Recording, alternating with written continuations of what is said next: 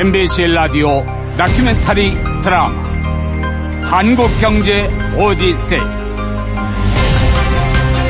제 48화 외환위기 두 번째 사령탑.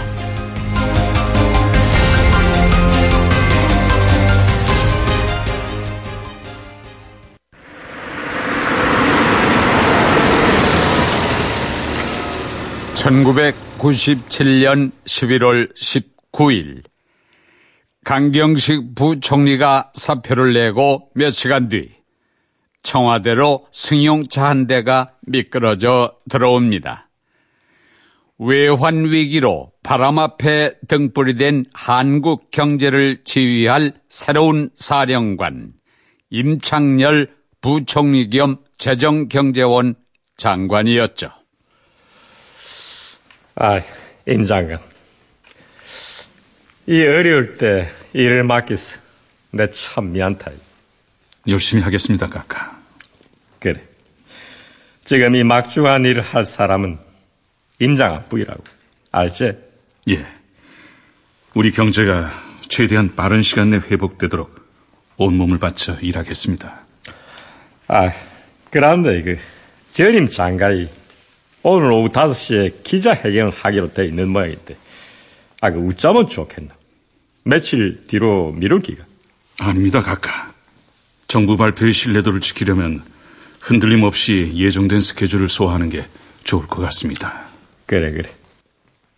그렇게 해서 강경식 부총리가 계획했던 금융시장 안정대책 관련 기자회견은 예정대로 진행된다.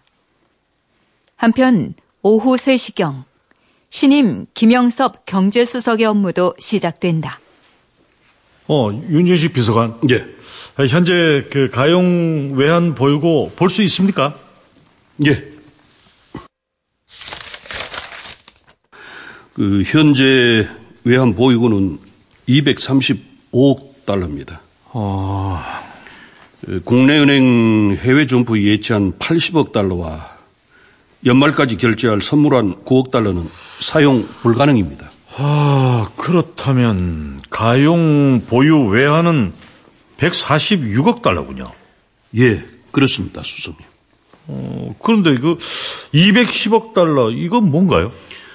연말까지 금융회사들이 갚아야 할 상환 만기 해외 차입금입니다. 음. 문제는 금융회사들이 새로 해외에서 차입할 길이 막혀 있다는 겁니다. 솔직히 말해주세요. 이대로 두면 어떻게 되는 겁니까?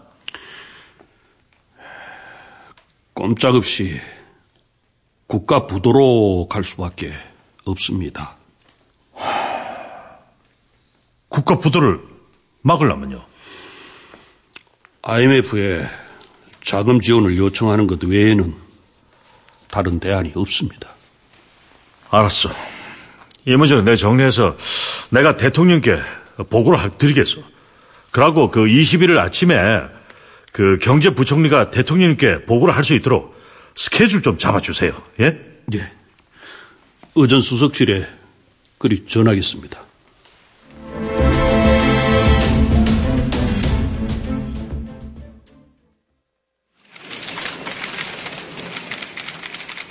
그날 오후, 그러니까 1997년 11월 19일 오후 5시, 과천청사에서 금융시장 안정대책 관련 기자회견이 열립니다. 이어서 신임 임창열 부총리가 기자들을 만나죠.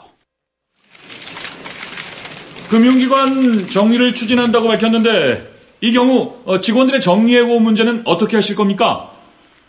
에, 직원들의 정리해고 문제에도 관심을 기울이겠습니다. 일각에서 IMF 구제금융을 거론하고 있는데요. 어떻게 생각하십니까? 구제금융이란 말들을 하는데 IMF는 그런 말이 없습니다. IMF는 회원국이 금융의 어려움을 겪을 때 지원하기 위해 만들어진 기구입니다. 필요하다면 검토하겠지만 IMF 지원 없이도 국제금융계의 도움을 받아 문제를 해결할 수 있을 것으로 생각합니다. 해외 언론들은 IMF 지원이 없으면 한국의 신용도 하락을 막을 수 없을 거라고 보던데요. 잘못된 시각이라고 생각합니다. 외국 금융기관들은 얼마 전까지만 해도 우리나라의 자금 지원을 늘리겠다고 먼저 제의했었습니다.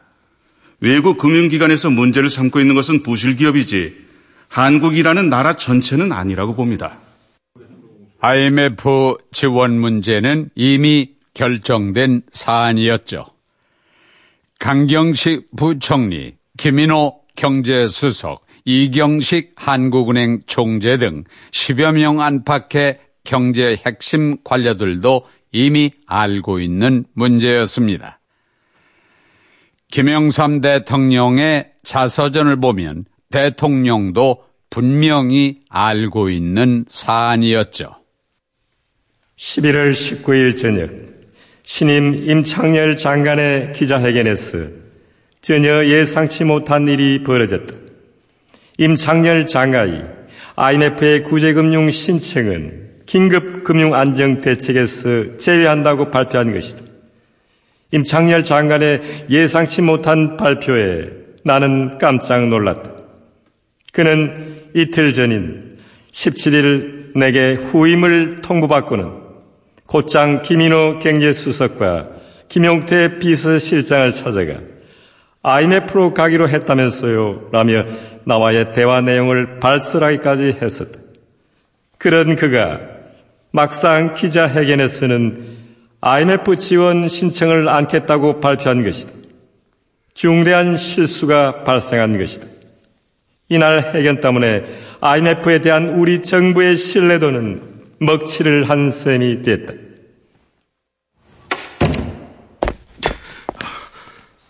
각하 찾으셨습니까? 아, 김 실장. 예. 아, 지금 방송에서 그 인부 총리가 지금 무슨 소리를 하는 게야, 지금. 글쎄 말입니다. 저도 잘. 아, 일 다 만들어 놨는데, 에이? 인자 왔어. IMF 구제금융을 안 받겠다. 아, 이게 도대체 우찌됐기? 아, 저도 무슨 연유인지 모르겠습니다. 최대한 빨리 확인하겠습니다. 아, 참, 그. 아, 인부 총리한테 빨리 연락해. 네. 안 간다는 소리가 우찌 나온 건지 알아보라고.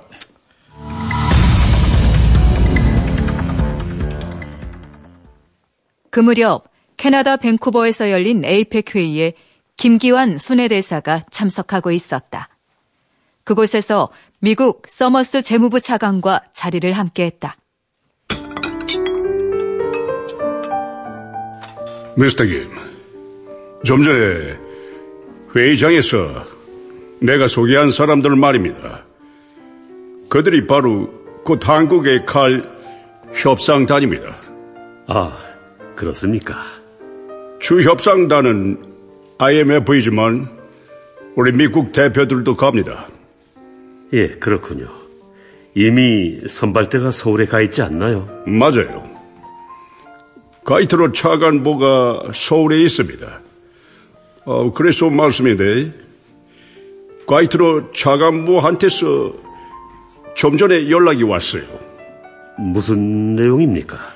한국의 신임 부총리가 IMF 지원 받을 계획이 없다고 발표했더군요. 예? 그럴 리가요? 방금 연락 받았습니다. 어떻게 이런 일이... 서머스 차관, 그럼 이 일이 어떻게 돼야 하는 거죠? 걱정 안 합니다. 신임 부총리가 업무 파악이 덜 된 걸로 이해합니다. 한국 정부가 IMF 지원 문제를 협의했다는 거는 거의 완벽한 보안 사항이니까 어디에도 증거가 없으니 그렇게 말할 수도 있겠지요.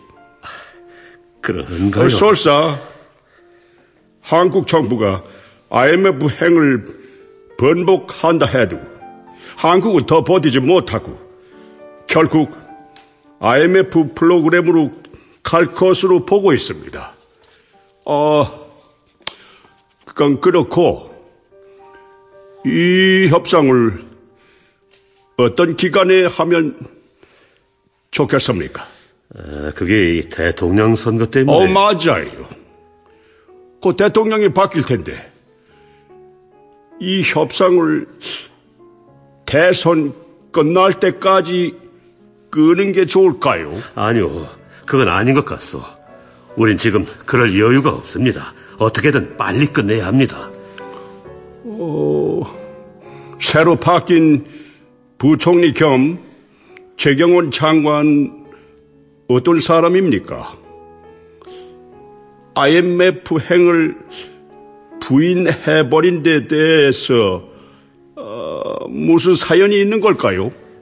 차관께서 말씀하셨다시피 업무 파악 과정에 문제가 좀 있었던 것 같습니다. 높아심에서 말씀드리자면 어, 뭔가 이 한국이 또 다른 대안을 생각하고 있는 건 아닌가요? 아닐 겁니다. 대안이 없었기 때문에 강서시 IMF 총재까지 서울에 다녀간 거 아닙니까? 단순 사고일 뿐입니다. 틀림없습니다. 임 부총리는 왜 그랬을까요? 임 신임 부총리는 강 전 부총리로부터 IMF행 발표 여부를 통보받지 못해 발표하지 못한 것이라고 주장해 왔습니다. 그러나 김인호 당시 경제수석의 기록을 보면은 임창열 부총리가 IMF 행을 몰랐다는 점은 이내 부정되고 맙니다. 나는 임 부총리에게 IMF 자금 지원 요청 결정을 직접 알려준 일이 있다. 11월 17일 김 대통령과 독대를 한 그는 내 방에 들러 IMF와 뭐가 되어가는 모양이지요? 라고 물었다. 순간 나는 김 대통령이 말해주었구나 하고 생각했다. 이미 김 대통령에게는 IMF 자금 지원 진행 상황을 자세히 보고했던 터다. 다만 발표 때까지 철저히 보안을 유지하기 위해 다른 장관들에게도 알리지 않겠다고 했기 때문이었다. 나는 임 장관에게 대통령 재가를 받아 IMF와 협상을 벌여 충분한 자금 지원을 받도록 강드시 총재와 합의했고 이를 조만간 발표한다고 알려주고 보안 유지를 당부했다. 임 부총리는 또 19일 오전 부총리 집무실로 옮기기 전 통산부 장관실에서 김우석 재경원 국제금융심의관을 만났다. 그리고 거기서 이미 김 대통령에게 보고된 강 부총리와 강드시 총재 면담 결과를 보고받았다는 것도 확인되었다. 그렇다면 어디에 문제가 있었던 걸까요? 사실 IMF 행을 언제 결정했고 누가 대통령에게 먼저 보고했느냐 하는 것은 의미가 없을지도 모릅니다. 다만 매끄럽지 않은 인수인계가 빚어낸 사고였을 따름이죠. 11월 19일 저녁 IMF 체제로 이행할 필요를 느끼지 못한다고 했던 임 부총리. 그는 단 사흘 만인 11월 21일 종전 입장을 철회하고 IMF 행을 다시 발표합니다. 그 사흘 동안 무슨 일이 벌어졌던 것일까요?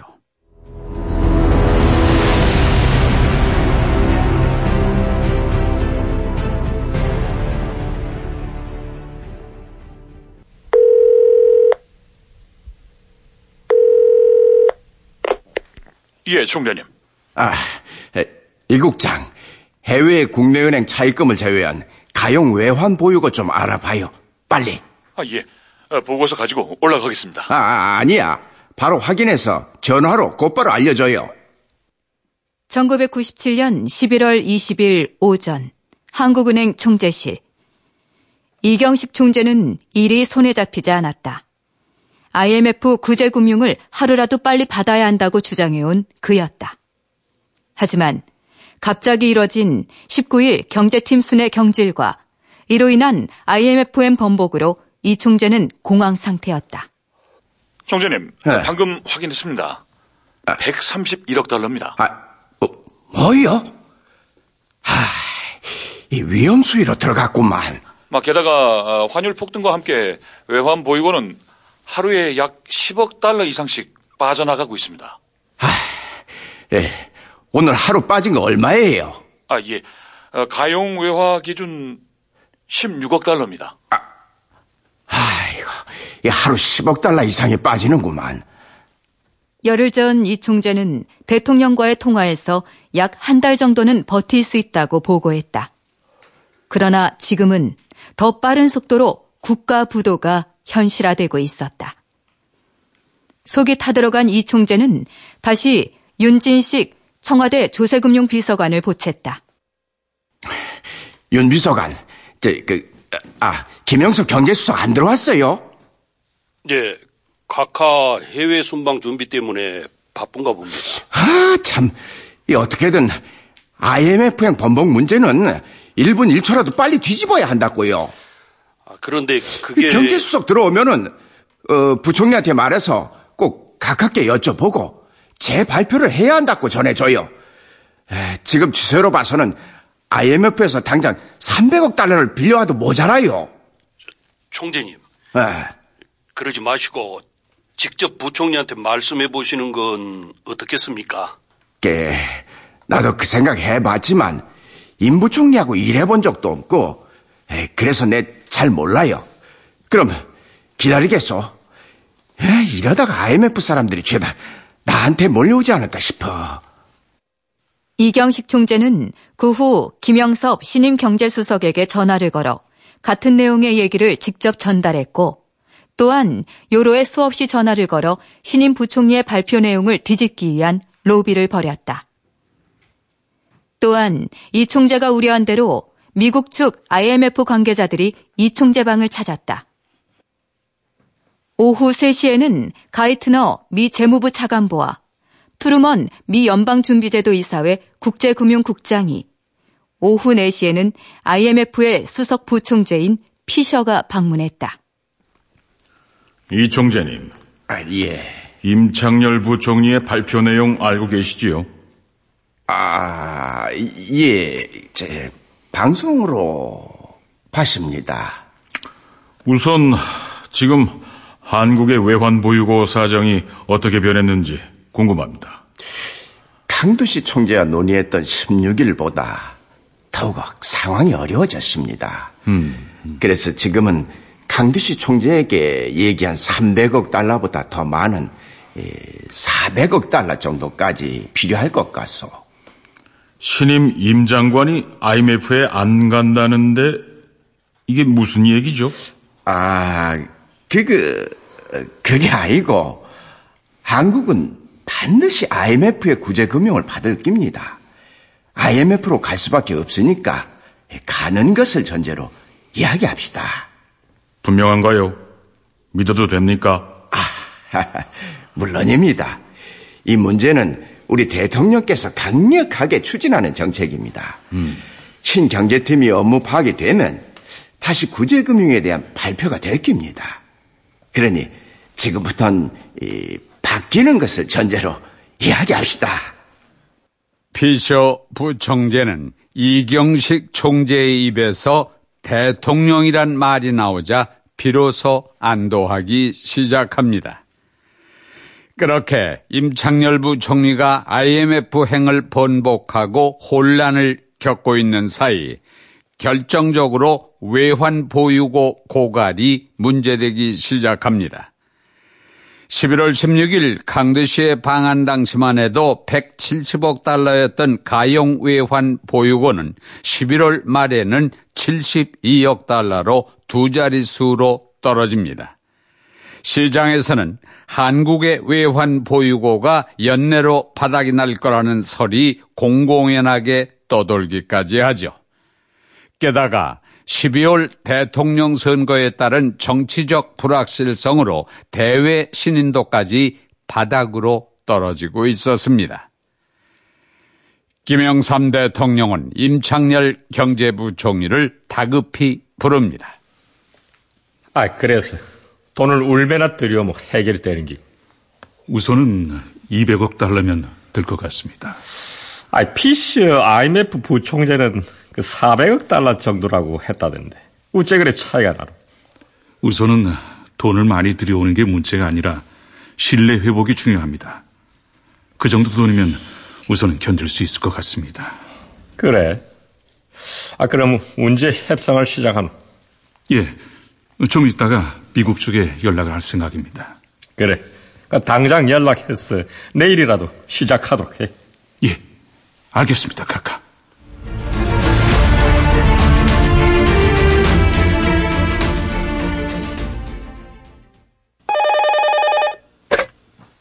예, 여보세요.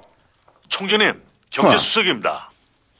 1997년 11월 20일 저녁 이경식 한국은행 총재에게 신임 김영섭 경제수석한테서 만나자는 전화가 걸려왔다.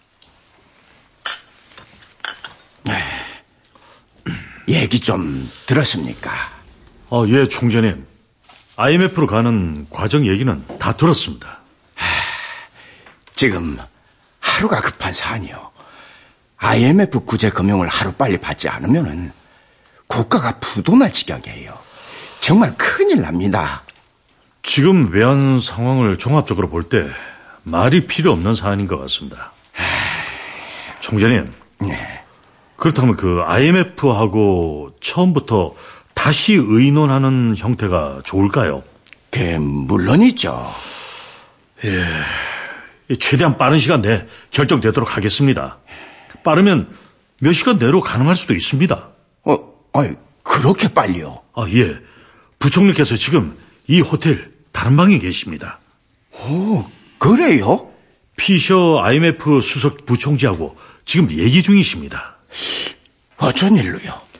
대통령께서 서둘러 달라는 말씀이 있었답니다. 어, 그래서 사실 오늘 뵙자고 한 건 그러니까 임 부총리는 피셔 부총재와 협상을 진행하면서 그동안의 비밀 협상 과정에 참석했던 이경식 한은 총재와 소통이 필요했던 것이다.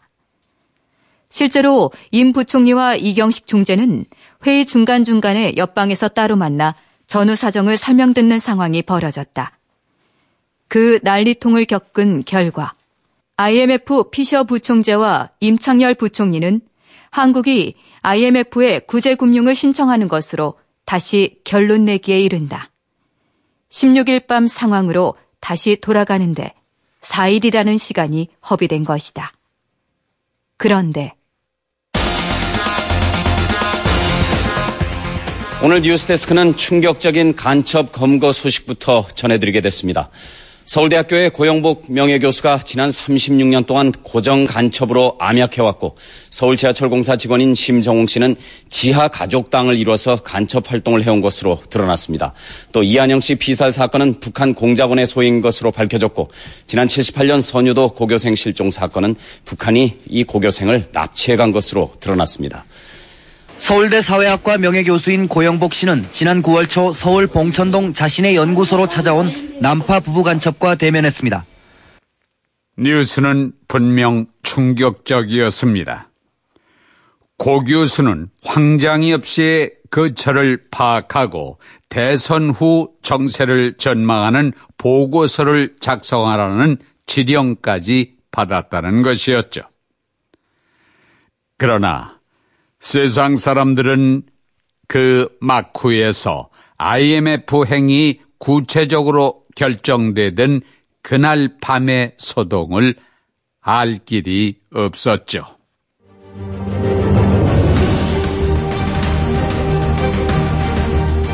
MBC KDI 공동 기획 다큐멘터리 드라마 한국 경제 오디세이 잠시 후 제48화 외환위기 두 번째 사령탑 2부가 이어집니다.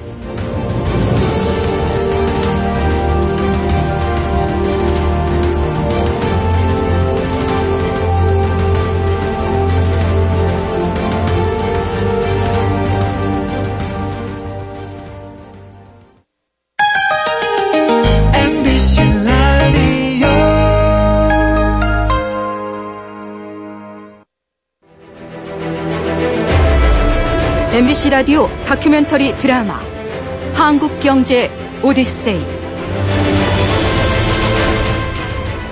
제 48화 외환 위기 두 번째 사령탑 2부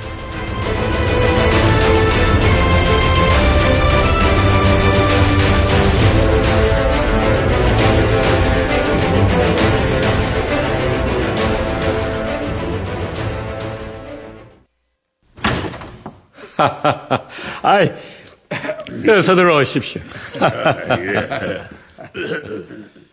임창열 부총리가 피셔 IMF 총재와 비밀 회담을 한 다음 날인 1997년 11월 21일 저녁 7시 30분 김영삼 대통령 초청으로 대선 주자들이 만찬을 갔습니다.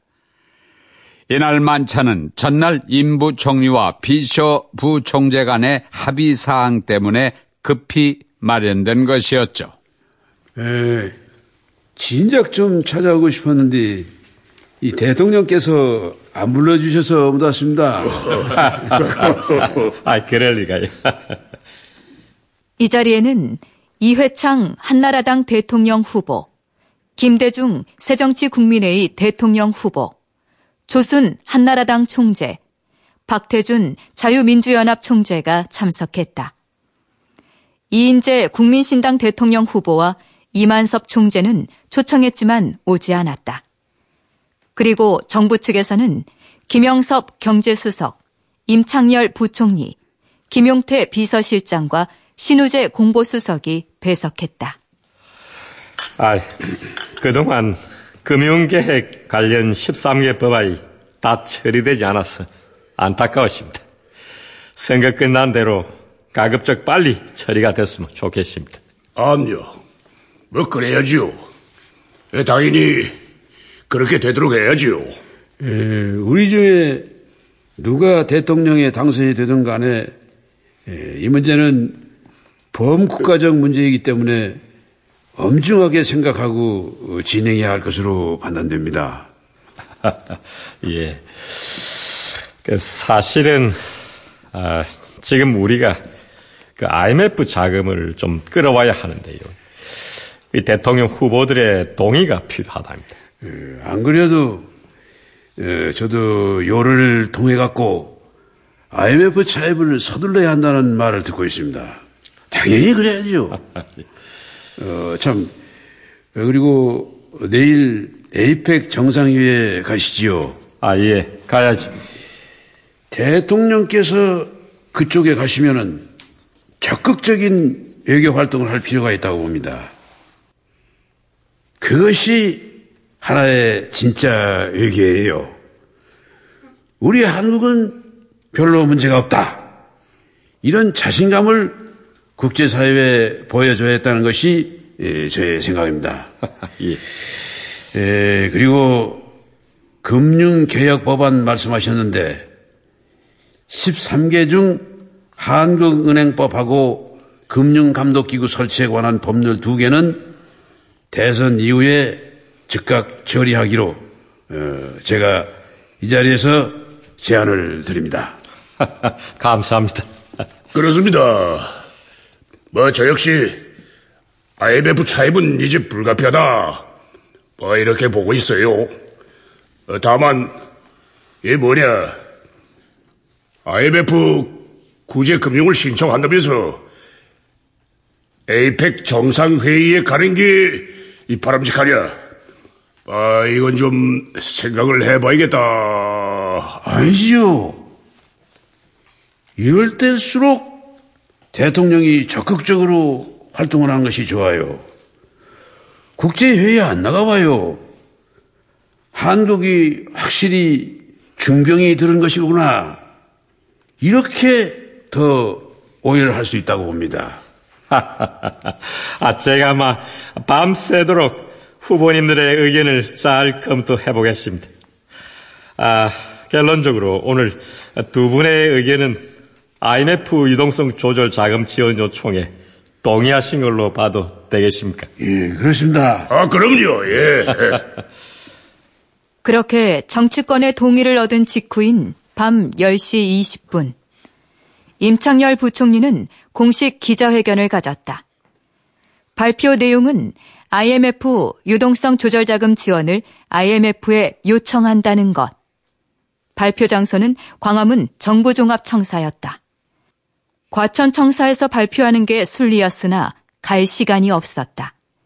그만큼 상황이 절박했다.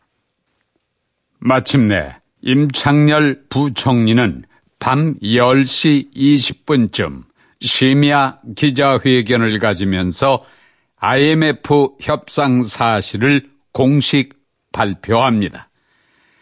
그리고 기자회견 직후에는 강두시 IMF 총재에게 전화를 걸어 자금 지원을 요청하죠. 이날 언론의 분위기는 무거웠습니다. 일부 언론은 IMF 행을 제2의 국치일 등으로 표현하기도 했죠.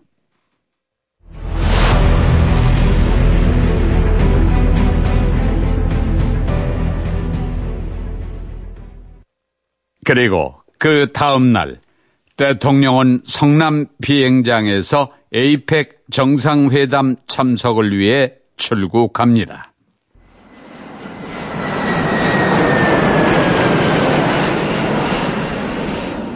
김영삼 대통령이 해외로 출국하고 이틀 뒤인 11월 23일 IMF의 자금 지원 규모와 조건 등을 합의할 실무단 일진 3명이 서울에 도착했다. 우리 정부가 IMF 협조 금융을 받기 위한 첫 협상에 들어가게 된 것이다. 그렇게 그동안 쌓여온 거품과 위장막이 벗겨지면서 한국 경제의 민낯이 공개되고 있었다.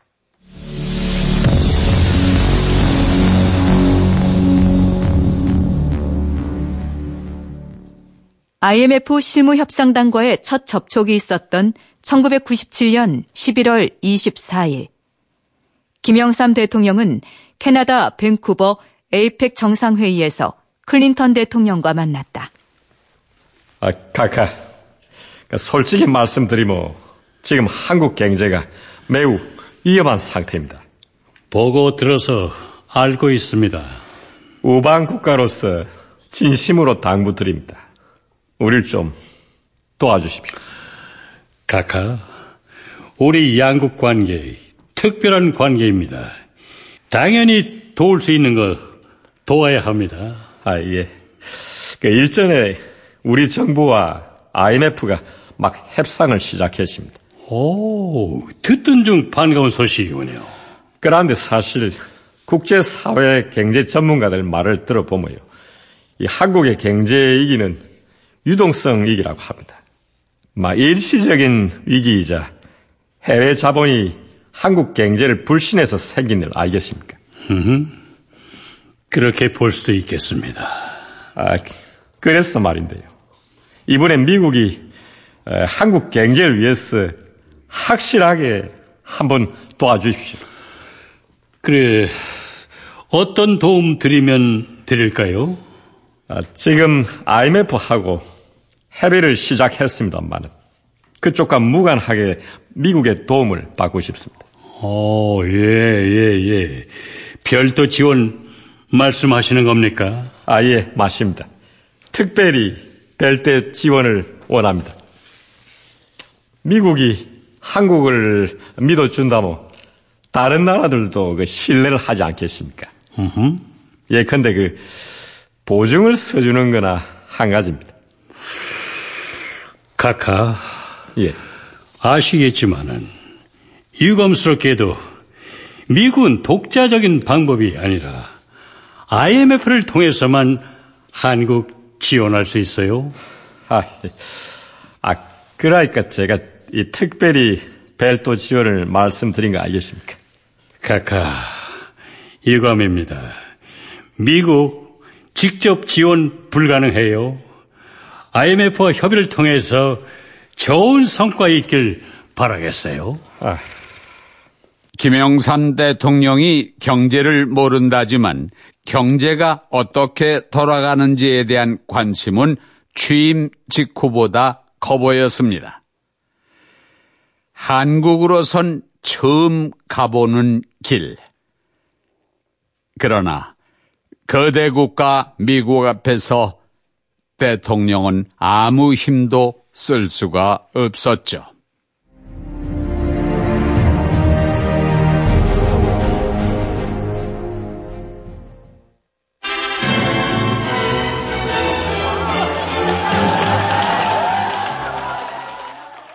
11월 26일. 마침 일요일이었던 그날은 김영섭 경제수석의 딸이 결혼하는 날이었다. 김 수석이 아내와 함께 패백실로 들어가려는 순간 수석님, 어, 각각해서 빨리 전화해달랍니다. 저, 전화를? 예, 급하시답니다. 저, 일단 자리를 옮기시죠. 어, 예식장 사무실에 전화가 있습니다. 허허, 이거 참, 이게. 아, 미경아, 야, 아빠가 이게 바빠가지고 빨리 들어가 봐야 될지도 모르겠다. 어머, 아빠, 저희 패백도 못 받으시고요? 아휴, 그래. 미안하다. 이 가정사도 중요하지만, 이, 아빠, 너무 고생하시는 거 아니에요? 아유, 고생은. 아, 이서가, 와우는 이 좋은 날에, 어? 우리 딸, 고맙다. 뭐가요? 제가 아빠한테 고맙죠. 신혼여행도 푸켓으로 갈랐다가, 이 나라 경제 걱정돼서 제주도로 간다는 말 듣고, 우리 딸다 갔구나 싶었다. 당연히 그래야죠. 저도 한국 사람인데. 그래, 우리 딸. 신혼여행 다녀와서 보자, 이. 네. 잠시나마 업무를 잊고 아버지로서 충실하고 싶었던 김영섭 경제수석. 그는 결국 딸의 폐백실로 가던 걸음을 멈추고 대통령에게 전화를 걸어야 했습니다. 카카, 말씀하십시오. 아, 그 정상 회의 기간 내내 그 잠을 못 잤다 이거. 아, 그 별일 없나? 예, 카카. IMF 측과는 첫 만남을 가졌고 어, 실사를 본격적으로 시작했습니다. 아, 그래. 그 실사 전망 어때? 일단은 긍정적으로 판단됩니다. 아, 그래. 뭐 다른 일 없고. 예, 카카. 귀국하시면 자세히 보고 드리겠습니다. 그래. 내일 도착할 낀데 내하고 둘이만 보자. 이. 예, 알겠습니다. 준비하겠습니다. 아, 그러고 그 애한 상황은 어떤? 현재 기준으로 외환 보유액은 242억 달러입니다. 아, 사용이 불가능한 액수를 제외하면 울매고. 연내 가용 보유 외환은 92억 달러입니다. 아, 그러면 앞으로 어찌 될것 같나?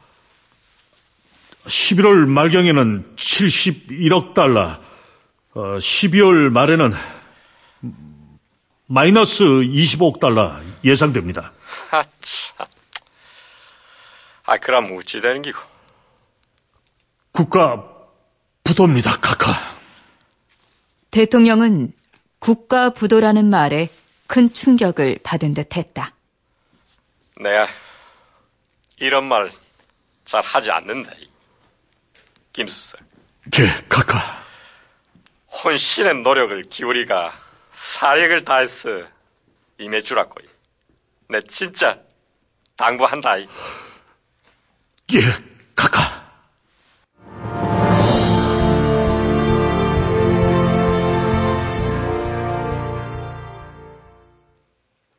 귀국한 김영삼 대통령은 경제수석과의 독대에 이어서 그 다음 날엔 국무위원 간담회가 있었고 이어서 임창열 부총리의 대통령 보고가 이어집니다. 일전에 휴버트 나이스 IMF 협의단장과 협의한 결과를 보고 드리겠습니다.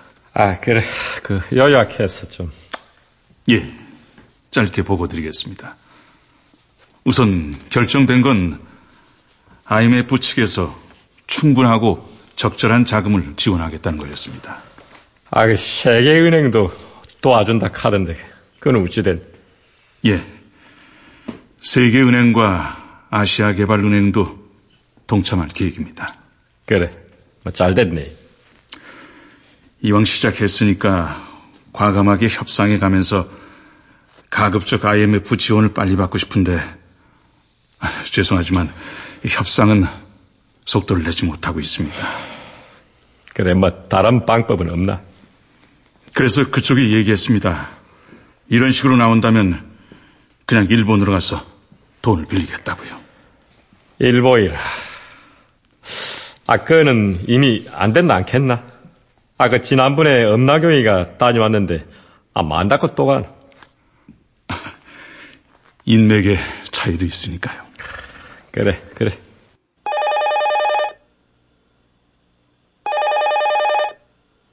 보고 와중에 청와대로 걸려온 전화는 클린턴 대통령이 캠프 데이비드에서 걸어온 전화였다.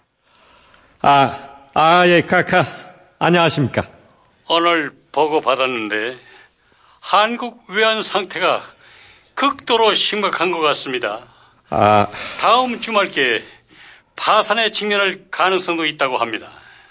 아, 참, 그, 어, 어려운 상황입니다.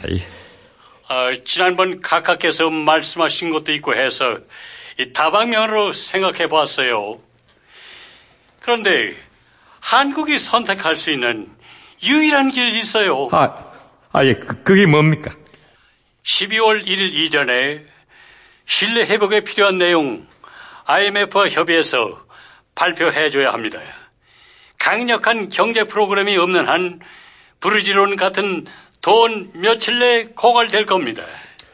한국이 그렇게만 하면 우리는 IMF가 향후 수일 내에 적절한 프로그램 마련하고 지원 제공하도록 일본과 함께 노력하겠어요. 이런 내용 자세히 설명하기 위해 러빈 재무장관 한국에 보내겠습니다. 한국의 부총리와 접촉할 예정입니다. 아 저 카카, 그 마음이 바쁜 거는요, 우리입니다. 우리야말로 이 가급 쪽이 뭐 빨리 매듭 짓고 싶습니다. 아 그런데 그 IMF와 교섭이 늦어지지 않을까 걱정입니다. 그 인부 총리가 루빈 장관에게 연락을 해서 뭐 지시하도록 하겠습니다. 그, 그 창문 좀 열어봐. 아, 예.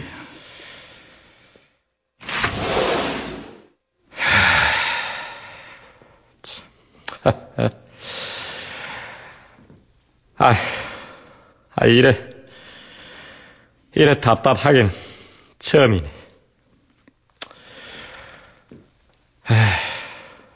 아, 그래, 인부 총리. 예. 일본은 문제가 기고. 오늘 저녁에 만나기로 했습니다, 각하. 그래. 잠시 후에 출발하겠습니다. 그래. 뭐, 아무쪼록 잘 땡겨온다. 나는 좀 쉬어야겠다. 그러나 대통령에게 휴식은 좀처럼 찾아오지 않았습니다.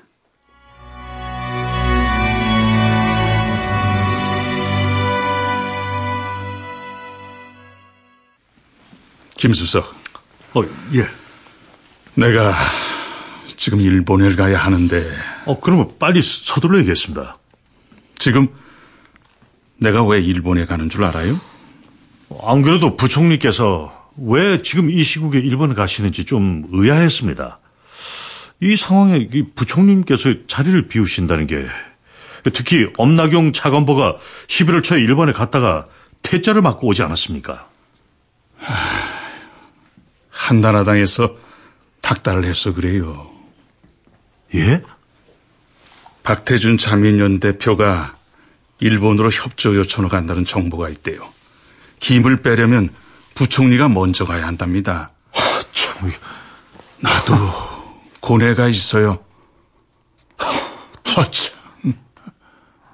정치는 그 엄중한 순간에도 최대한 이기적으로 작동하고 있었던 것이죠.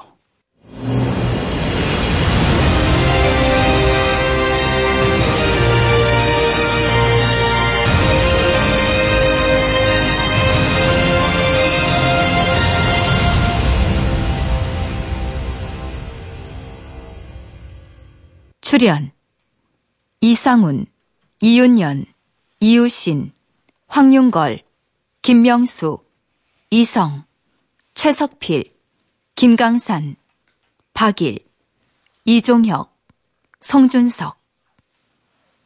해설 유강진, 한경화.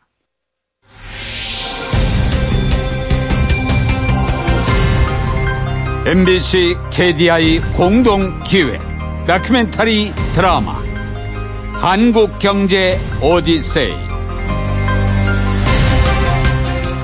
제 48화 외환 위기 두 번째 사령탑. 극본 조수연 기술 최만식 음악 효과 차석호 연출 이순곤